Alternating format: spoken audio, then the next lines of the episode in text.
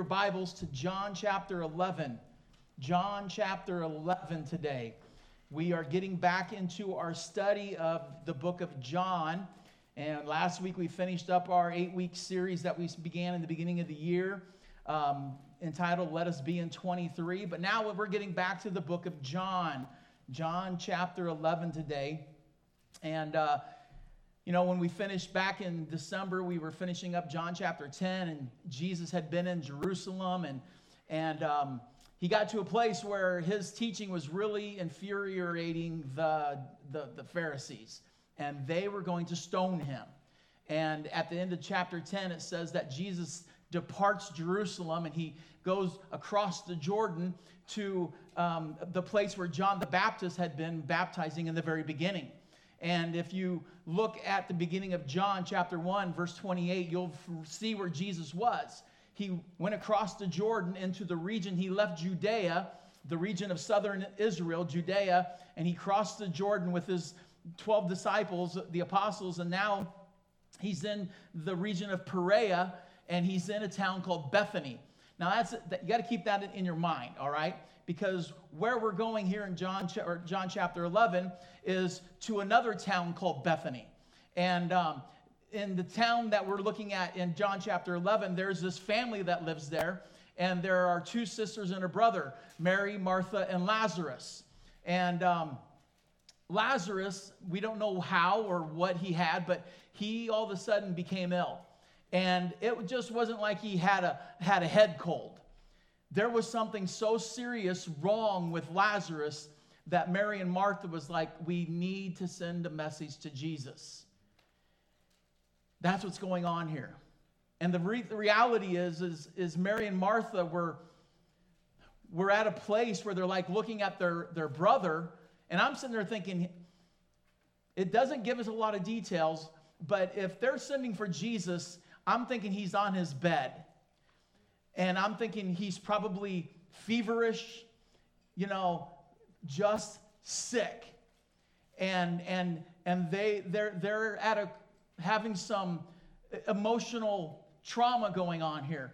And the reality is that um, he just doesn't stay sick, but he ends up dying. Would anybody other than me think those are some painful circumstances? All right? I mean, any kind of major health issue is a, is a painful circumstance. When you have a death in the family, that's a painful circumstance. Financial issues can be painful circumstances. Relational things can be painful circumstances. Here's the truth, guys. Painful circumstances are coming, aren't they? You're just going to face them. And that's what we're looking at today is what do we do when we're dealing with painful circumstances?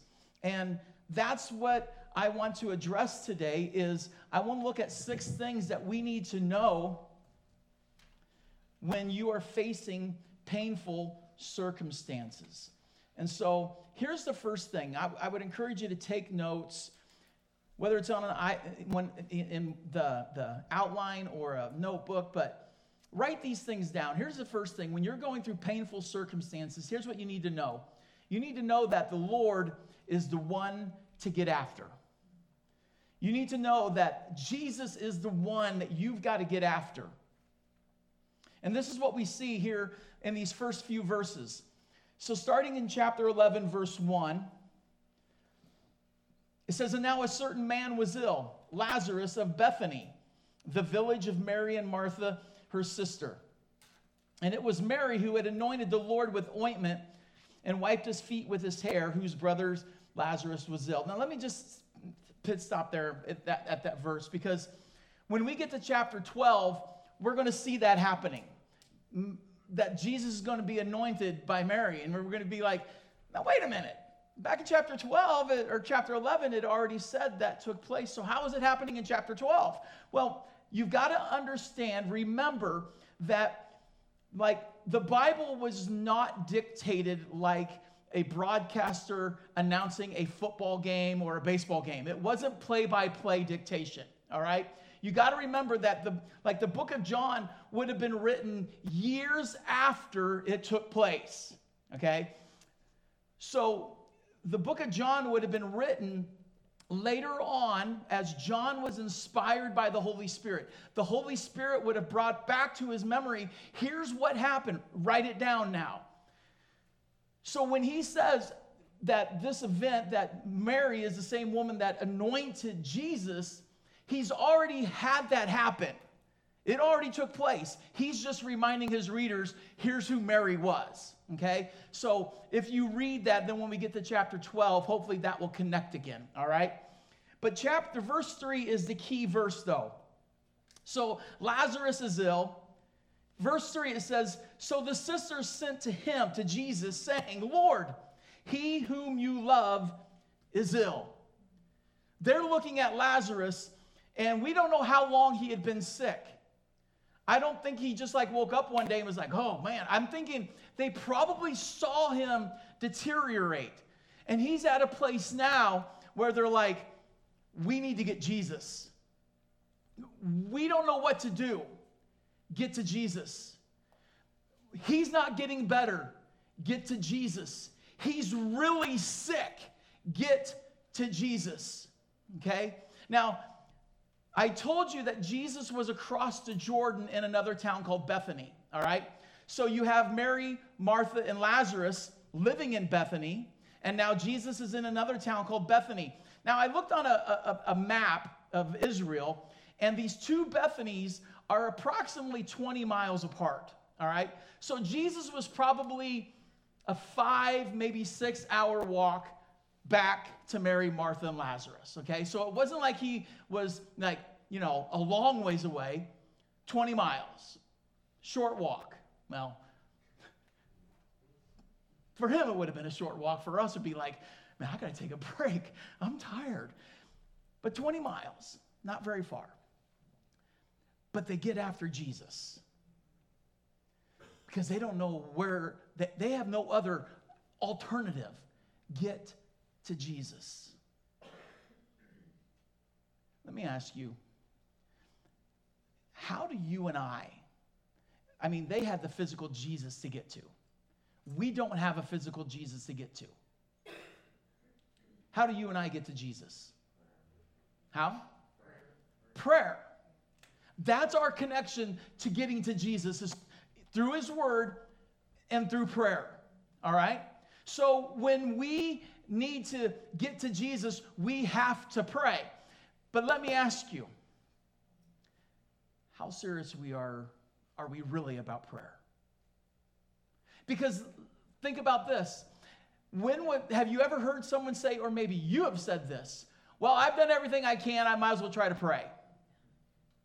Prayer becomes last-ditch effort.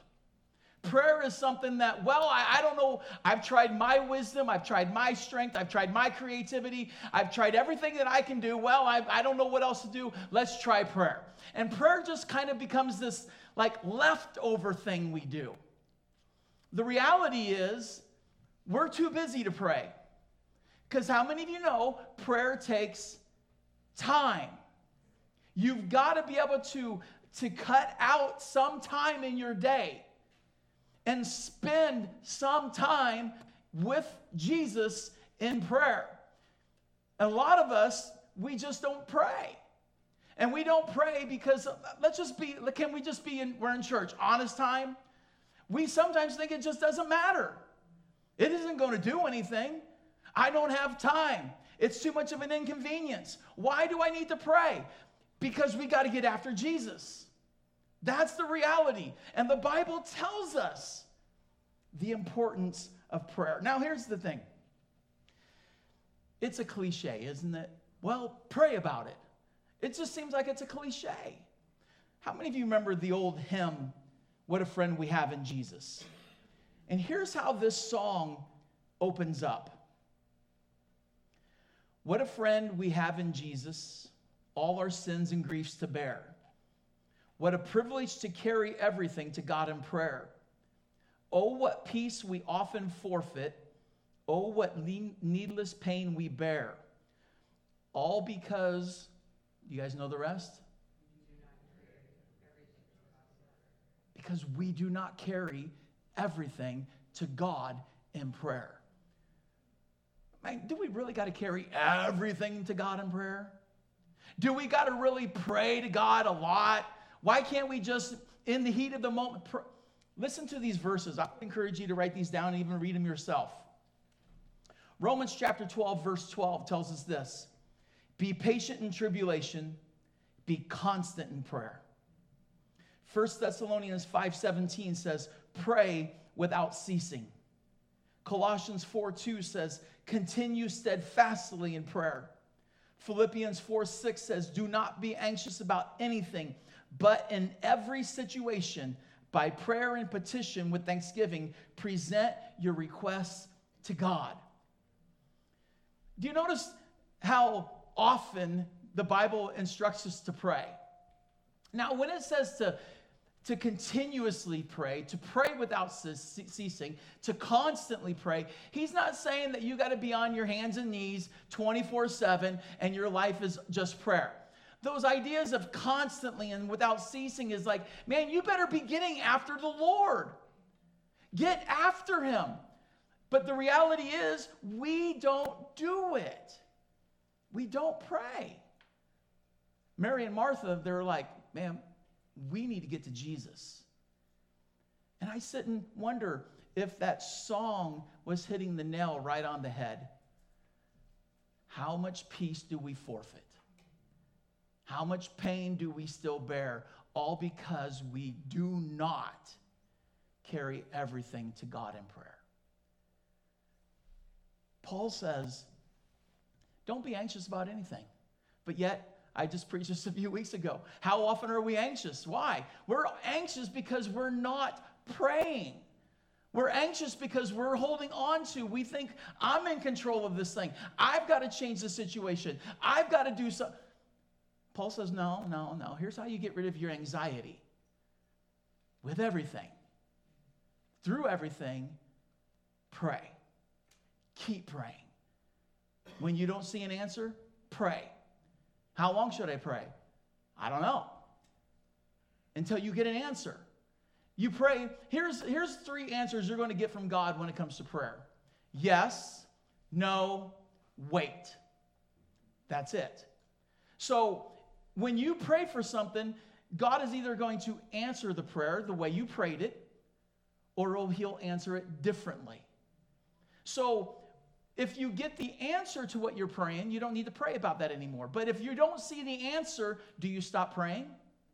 No, you keep praying until you realize God is doing something different in this. And then when you start to realize God is doing something different, he's not answering it the way I want to, then I change the way I'm praying.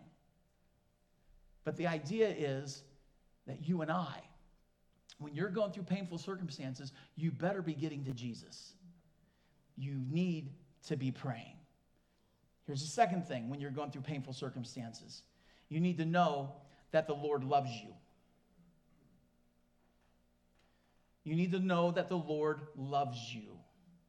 So again, verse three, it says that the sister sent to him saying, Lord, he whom you love is ill. Do you notice it doesn't say, hey, Jesus, Lazarus, who loves you, is ill. It says, Lord, the one whom you love is ill. I love that. They realize how much Jesus loves them. They know the relationship they have with Jesus. If you even look at verse five, it says, now Jesus loved Martha and her sister and Lazarus. He loved them, and they knew it. These verses show a very close, intimate relationship between Jesus, Mary, Martha, and Lazarus. To the point that Martha and Mary, when they sent the messenger to Jesus, was able to say, the one whom you love is ill. That's great news for you and me. Because here's the thing. Um, it's not about how much you love God. It's about how much God loves you. You're saved not because of how much you love God. You're saved because of how much God loves you. God works in your life not dependent upon how much you love him. He works in your life because of how much he loves you. And here's the thing, God's love doesn't change based on your love for him. I'm so grateful for that. I'm so glad that God, as he says in Malachi, I, the Lord, do not change. And so his love for you doesn't change despite who you are. Because anybody other than me, there are days in your life you're not very lovable. So those of you who are married, I'm sure your spouse will be like, mm-hmm.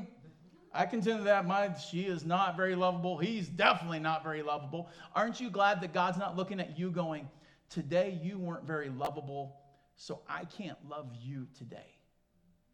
The love of God for you and me goes beyond a measure that we can't even begin to fathom. Ephesians chapter three, verse eighteen says this. Paul is writing to the Ephesian church. He's writing this to Christians. And, and, and I love that that through the inspiration of the Holy Spirit, these writers of scriptures wrote what God wanted to say. So this is God speaking through Paul to Christians to remind them of something. Ephesians chapter three, verse eight, he says, I pray that you may have the power, together with all the saints, to grasp how wide, how long, how high, and how deep is the love of Christ, and to know this love that surpasses knowledge. Think about that. And imagine if Paul had written that letter to us, and, and I'm up here reading that, and I'm like, hey, hey, listen to this. Where's what Paul has to say to us today?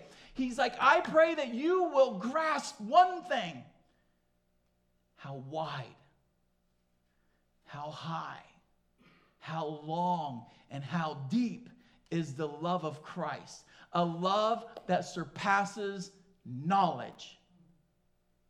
Your knowledge, you can't, on your best day, you can't grasp how great the love of God is for you. Now, why am I hammering this home so hard? Why am I hammering this little snippet of the one whom you love is ill? Why is this so important for you and I to grasp the love of God in our circumstances? Here's why.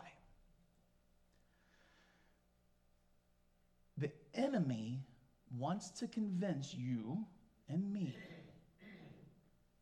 that if God loved you, this wouldn't be happening in your life. He wants to convince us that there is is is kind of like a connection between the love of God and our circumstances. He wants to convince you and I that, well, if God loved you, if you're his child, you should be exempt from pain. If God really loved you, you shouldn't have any problems. And do you ever have those thoughts?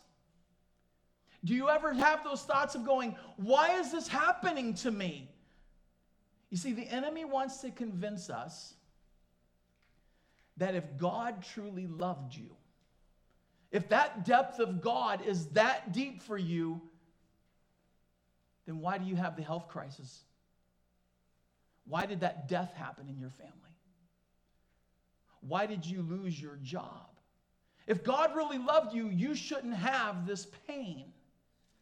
You know, it's interesting, as I put together this message and I was going through the text, I just kept reading through it, kept reading through it, and and, and I'm looking at this narrative, and I'm looking at this the, the death of Lazarus. I'm like, how does this apply to us today? So as I kept going through these sixteen verses, finally, it just like an onion starts to, like I'm peeling apart an onion, and then I start to start to see things. And then all of a sudden, I start to see these points. I'm like, here's where it is. It's, it's when we're going through these hard times, here's what's going on. Now, when I put my message together, here was my thinking. I don't know if I have the right message, because why do these people need to hear this again? I just taught a couple weeks ago about trusting God. I've talked about this. Is this the first time you ever heard me say this kind of stuff? No. You've heard me numerous times talk about if that that that that. Sometimes we have that thought of like, well, if God loves me, I should not have a problem. So I'm in my mind thinking, maybe this message isn't necessary. Maybe, maybe I'm I'm wrong here. And so I, you know, I'm thinking this Friday. I'm thinking this yesterday. And that's a dangerous place for me to be, is on Saturday I'm doubting my message, because there is no new message coming out of me in less than twenty-four hours. And then I'm reading in Romans yesterday in my own quiet time, and I come to Romans chapter fifteen, verse fifteen. And Paul's like, I write to you very boldly as a reminder. Paul just like, I, I, I'm, I'm just writing all this stuff to remind you again. And then all of a sudden, it was like the Holy Spirit just reminded me how many times you see Paul and Peter and different writers going, um, it's not like I haven't said this before. I'm just reminding you again. And so as I sat and pondered that, this thought came to my mind. And it's like, do you want to know why you need to constantly tell your people about the love of God despite their circumstances? Because the enemy never shuts up. The enemy, Jesus tells us that the enemy, Satan, is a liar and the father of lies. And anything he says is a lie. So every time the enemy tries to tell you something, the only thing he's going to tell you about the love of God in your circumstances is a lie. And that lie is going to be consistently and constantly the same thing. God does not love you because of your pain. He wants to convince you, if God truly loved you, if the depth of God's love is as deep as the Word of God says, why are you in pain? Why did you experience the loss? Why are you going through the health crisis? That doesn't make sense. If God truly... because that lie is going to be constant in your head. And so the only way you can co- combat the lie is with what? Truth. And so I have got to consistently remind you, God loves you despite what you're going through. Your pain, the, the love of God does not exempt you from pain. It just doesn't. The love of God goes deeper despite your pain. And he still loves you in the middle of the pain. And that's why Mary and Martha knew this. Man, our, our brother's dying. But the one whom you love, Lord, is ill. They knew that love. And today, you need to continue to grasp that love. Look, grasp the love that God loves you, and it is deep, and he that love for you does not change. It is constant, and it is deep, even in our pain. Here's the third thing.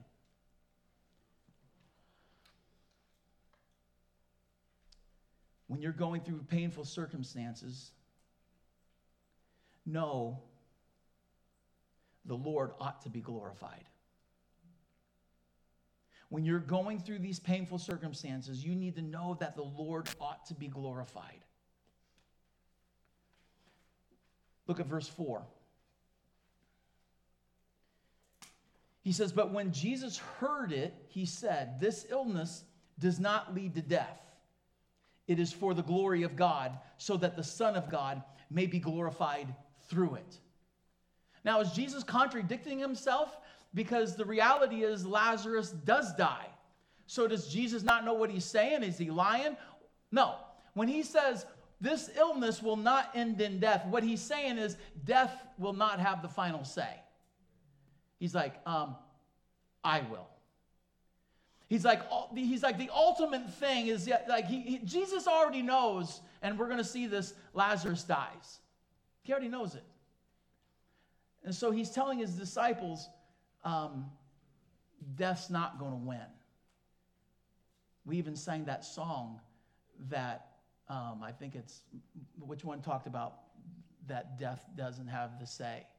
I can't remember what song it, it was like, I don't know why, why I said that. It was, I was sitting there thinking that as we were singing the song, that it's like death doesn't have the final say. Jesus always has the final say in everything. In every circumstance of our life, Jesus has the final word. All right? And he says the ultimate, the ultimate conclusion of, of Lazarus' life here is not that he's going to die. The ultimate conclusion is that I will be glorified. That the Lord himself, God, will be glorified through this.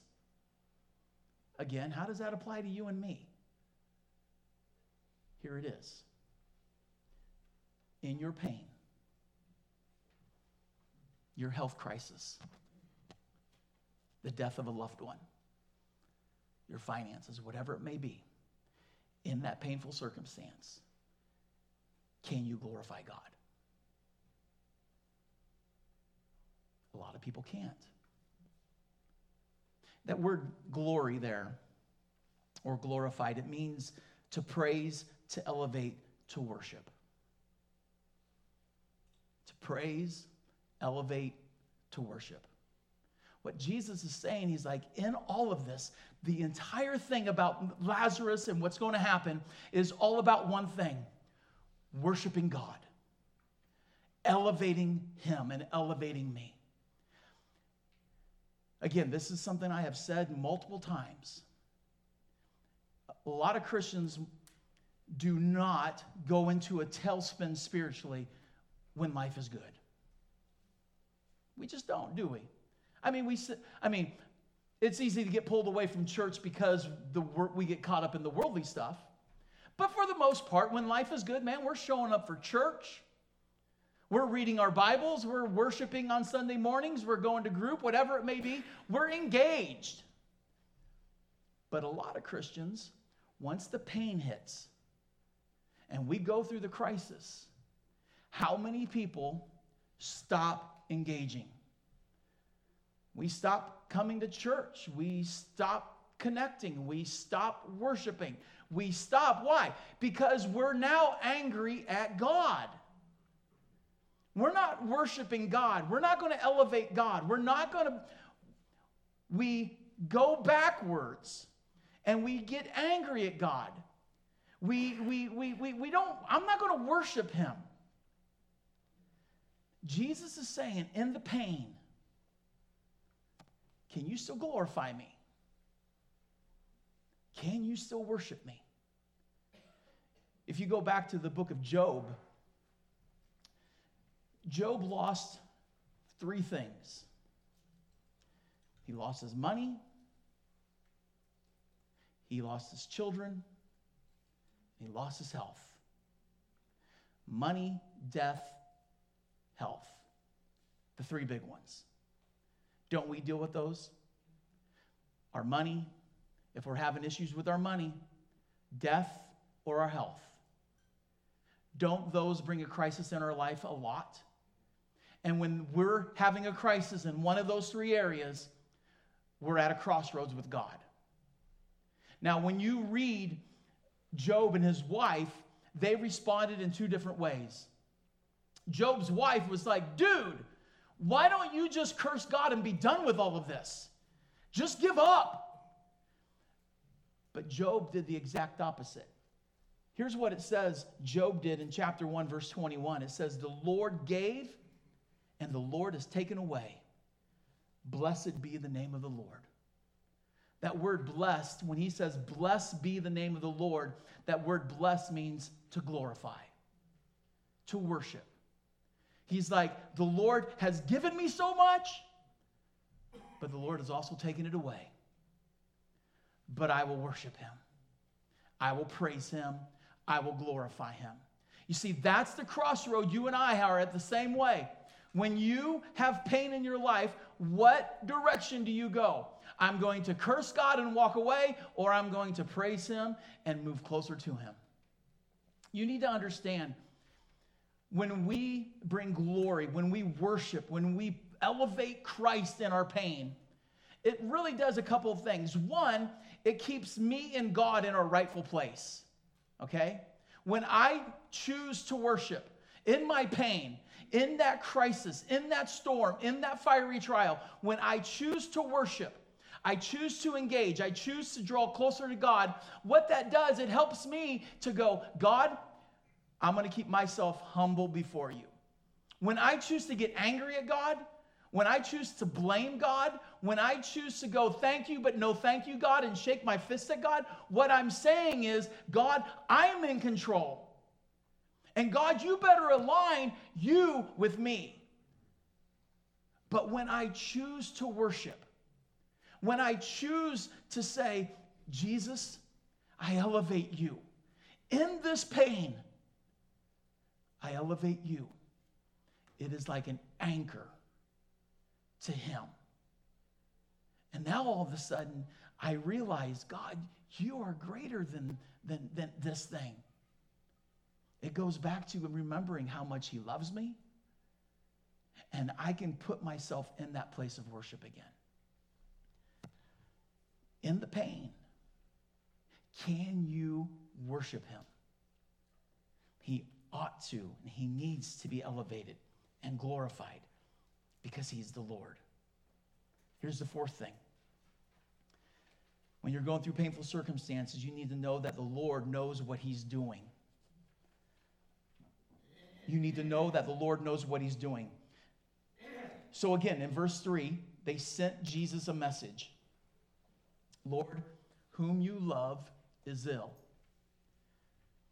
Now, let's think outside the box here. When they send that message to Jesus, if you were Mary and Martha, what would you be expecting? You're expecting Jesus to show up.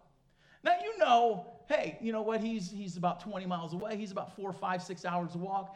We can wait on him. He'll be here soon. And so we don't know after they sent the message, did the messenger go back and go, I got Jesus the message. He'll be showing up here pretty soon. Look at verse five. five and six. Now, Jesus loved Martha and his sister and Lazarus. Now, verse six. When he heard that Jesus was ill, he left immediately because he wanted to get there. Did anybody's other Bible say that? No, that's the book of Second Opinions. Here's what it says.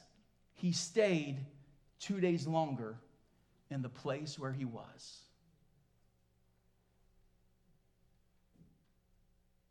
He stayed. So Mary and Martha sends the message. Mary and Martha are thinking, man, Jesus is showing up. They wait, they wait. Man, twelve hours has passed. Now it's starting to become nighttime. Well, maybe he got sidetracked. I'm sure he's on his way. They go through the night. I'm sure they didn't sleep that night. They wait, they get, you know, sun comes up the next day. Still no Jesus. Okay, that's all right, that's all right. It's, he's coming. They go through an entire day. No Jesus. They go through another night. No Jesus. Now it's another day. And at this time, and we're going to see, Lazarus has died. And no Jesus. If you look at verse twenty, we know that they wanted Jesus to show up. Because when you read, look at verse twenty, it says, when Martha heard that Jesus was coming, so when he finally started to come, she went and met him, but Mary remained seated in the house. In verse twenty-one, Mary, Martha says to Jesus, Lord, if you would have been here, our brother would not have died. You see, they were expecting Jesus to be like that day showing up. But Jesus did not. You see, we, if let's be honest, we are no different from Martha and Mary. When we pray for something, a health crisis, financial crisis, whatever it may be, when you pray for something and you're asking God, God, will you bring the healing? God, will you save us from this financial peril? God, will you do this? God, this is what we need. God, will you show up? God, here's where it is. Let me ask you, are you praying, God, your will be done, or God, this is what I want and you better do it? Isn't that really where we're at, if we're honest? When we pray, we are like Mary and Martha. When we pray and ask God for something, we are really expecting God to answer according to whom? Everybody do this. To us. God, you better show up according to my timetable. God, you better show up according to how I want you to, to, to, to act. God, you better do what I'm asking you to do. Because, again, the enemy is lying to us. You know, if God loves you, he'll do what you are asking him to do. If God loves you, you're part of his family, you're asking him for healing, healing will come. You're asking for the financial provision that, that, that, that he, you, God will do what you're asking. But what happens when he doesn't? What happens when God chooses to be God? Jesus was being God at this moment because Jesus knew something that his twelve followers did not. Jesus knew something that Mary and Martha did not know. Jesus knew. And how many of you can understand that Jesus knew what he was doing, even though he stayed for two more days? In our And in, I'm sure in their minds, Jesus does not know what he's doing. Do you ever think that? I know we don't want to answer that question because that's so ungodly. But let's be honest. Do you ever think God does not know what he's doing? Do you understand why it's so easy to become angry at God? Do you understand why it's so easy not to want to worship God? Do you understand why it's so easy to believe that God doesn't love me? Because we think that God does not know what he's doing. When God's not responding to how we think, God doesn't know what he's doing. When he doesn't respond in our timetable, God doesn't know what he's doing. When he's not answering our prayers according to what we want and what we need, God does not know what he's doing. And it's so easy to shake my fist at God. This is why we've got to come to the place. Can you settle your heart when you pray for something, no matter what it is? When you pray for something, can you pray it this way? God, now here's the thing. Should you pray with faith and believing God for the miracle? Absolutely. Should you pray with confidence and expectation? Absolutely. When you read about Paul when he was in prison and he was writing letters to the churches, here's what Paul would pray. Hey, I'm expecting to come to you here pretty soon. And he's in prison. He's in a Roman prison. But he's telling his people, hey, I'm expecting to be showing up. Well, guess what Paul never was able to do? Show up. Because he was killed in prison. He died in prison. So can you, when you pray, you pray believing God. God, here's what I'm praying for, and I'm, I'm going to believe you're going to do it, and I'm going to expect you're going to do it, and I'm going to have confidence, God, that you can do this. But can you also pray, God, your will be done? Can you pray? Yep, pray with expectation. Pray with a believing heart. But can you also pray with open hands and completely surrender that prayer request to him? That's where the rubber meets the road. Can you pray for the healing with open hands? God, I'm going to pray that you're going to heal me. I'm going to pray that you're going to heal my wife. I'm going to pray you're going to heal my child. I'm going to pray you're going to... But God, here it is. God, I'm going to pray that my spouse who doesn't know you and has never, I've, I've prayed for years, God, that they would come to know you. But here they are. You, your timing, God. That's hard, but it's necessary. To be able to come to the place to go, God, I trust you. And I believe what you're doing. You know what you're doing. I got to believe that Jesus knew exactly what he was doing. When he heard Lazarus, the one whom he loved, was ill, he doesn't move. And he stays right where he's at for two more days. Can you, in your painful circumstances, trust God enough that he, if he doesn't move and he doesn't act and he doesn't respond according to your request, can you still pray, God, your will be done and not mine? Here's the fifth thing. When you're going through painful circumstances, you need to know that the Lord is master of every situation. You need to know that the Lord is the master of every situation. Look at verse seven. It says, after he said this to his disciples, he said, let us go to Judea again. Remember, he's in this area of this region called Perea, and now he's going to go back to Judea, to Judea, to Judea, because that's where Bethany is, by Jerusalem. And the disciples said to him, Rabbi, the Jews were just now seeking to stone you, and you want to go there again? You see, if you go back to chapter ten, when he was in Jerusalem and in preaching, it says that the Jews, the Pharisees, wanted to stone him. They were done with him. They wanted to kill him. So he leaves.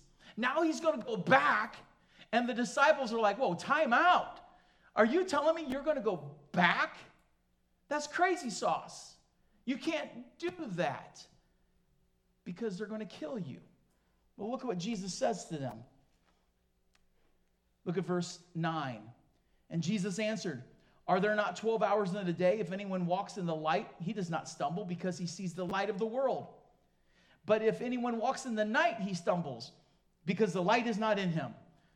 Okay, that, that, that helps me a lot. I mean, they're asking, why are you going to go back to Jerusalem? Well, because there's twelve hours in the day. You don't stumble in the light. If you're in the dark, you're going to stumble. You think the twelve would have been like, here he is again, talking in riddles. Why? What is he saying here? Jesus is basically saying, when you're, he, he's, got to remember, light and dark are always metaphors for God. Light is always referencing God. Darkness is always referencing away from God. And he's like, look, he goes, if you're walking with God, it's like you're walking in the light. And you're okay. He's basically telling these guys, um, God has my life in his hands. I'm not going to go be afraid to go back to Jerusalem, to Judea, thinking I may be killed. If I go back and God wants me to die, I will die. If not, I'm going to heal Lazarus and raise him from the dead. So get your bags, pack up, let's check out of the hotel, we're out of here. He understood that God the Father had his hands, had his life in his hand. And God was in control of it. He was the master of it. Can you think that way? Do you believe that God knows what he's doing and that he is the complete master of every situation in your life? Again, the enemy wants to convince you that he doesn't have it in control. He's not the master. You're the master. God doesn't love you. Because if he did, you wouldn't be in this situation. And the enemy wants to take your pain and twist it and mangle it in every situation to convince you to not trust God. Walk away from God. He's not dependable. You can't trust him. If you could trust him, you wouldn't be in this mess. But do you and can you understand and trust that God has every situation of your life in control? He knows what he's doing. He hasn't fallen asleep at the wheel. He knows the pain you're going through. He's allowed that pain in your life for a reason. Can you trust him? Again, that's just you and me coming back and settling my heart to go, I trust the Lord. He is master over my situation. And while I'm walking with him, whatever comes into my life, I can trust him. And then lastly, when going through painful circumstances, it's this. The Lord is about strengthening your faith. When this is all said and done, it's about strengthening your faith.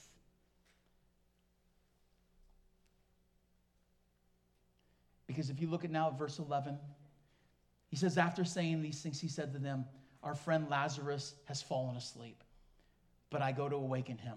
And the disciples said to him, Lord, if he has fallen asleep, he will recover.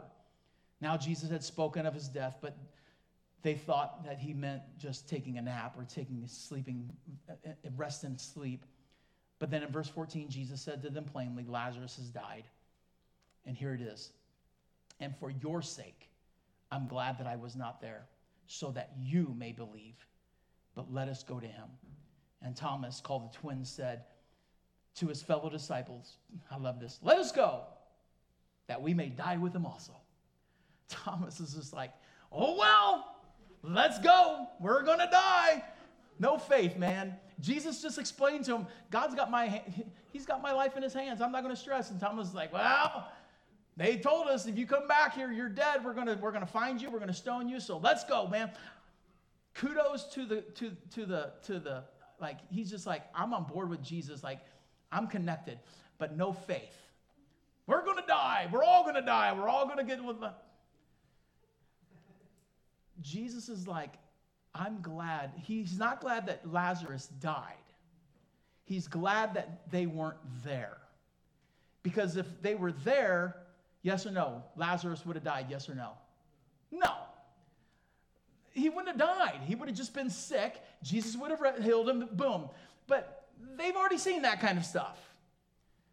But to see someone who had been dead for four days in the tomb, wrapped up, and to be able to, well, we're going to get to that rest of that story in the next week, I think. He wanted them to have an assurance of something that would build their faith. When he says that you would believe in me, they already believed in Jesus. They want, he wanted them to have such a faith in him, because there's going to come a day when he will be gone. And these guys will have to do this on their own. And they're going to have to have memories and be able to think backwards and go, man, do you remember when we walked up to, and Jesus walked up to the tomb of Lazarus? And these guys are going to have to walk through life without Jesus believing him. Gang, that's you and me. We don't have Jesus physically in our presence. But what we do is by faith, trust him. And so every time you and I go through a crisis, we trust God and we see God work through it. Whether he answers our prayer according to the, what we are praying, but he works us through that. So when you're going down through life and you come through another crisis, guess what you're able to do? And we sang that. You were faithful then, you'll be faithful now. Your faith grows. You're able to say, man, I trust God. I may not understand it. I may not see it. I may not know why. But you're the waymaker, God. And I will trust you. And every time you go through a painful crisis, a painful circumstance, all that is meant to do is to continue to build your faith. To build your faith to know he loves you. To build your faith to the point where you can worship him in anything and everything. To build your faith to know that he knows what he's doing. To build your faith to know, you know what? He is master of every situation in my life, and I will trust him. Church, can you do that? Are you there? If you're not there, I want to pray for you. So if you would, bow your head. It's easy to put on a pretend face when you come to church to talk to people and pretend that you're doing okay, but maybe some of you inside, you're just dying. You're in, you're going through some painful circumstances. And maybe for you, you're having a hard time trusting the Lord. Maybe you're doubting his love for you. Maybe you're doubting he, he knows what he's doing. Maybe you're, you're, you're, you're just, you're not sure, and your faith is weak. Maybe this morning you need to just come to that place where you just surrender it all and say, God, help me to trust you. Help my faith in this moment. God is not going to turn you away because you ask him to help you in your weakness of your faith. The Bible makes it very clear. The Bible, Paul says, you know what? Encourage those whose faith is weak. God wants to encourage your faith. He wants to build you up and strengthen you. And so if that's you this morning, I just want to pray over you this morning. Father, I thank you that you are a God that loves us, a God that knows exactly what is happening in our life. You know every detail. You know every every problem, every pain, every circumstances. And maybe there are some here this morning, God, whose faith is faltering and is weak and they're doubting. And the enemy is having a field day with them and barraging them with all kinds of lies. And they're believing the lie more than the truth. Lord, I would pray today they can surrender that and believe the truth about who you are and what you can do in the circumstance. And they can trust you and believe in you. So, Lord, I just pray that you would just strengthen everyone's faith in here. Through every circumstance, through every pain, every problem, Lord, let it be a building block as we walk through this life on this side of heaven. Lord, help us to remember you are the way maker. When we can't feel it, you are moving. When we can't see it, you are moving because you know what you're doing. And help us to trust in you this morning, Father, in Jesus' name. Amen. Let's all stand and close.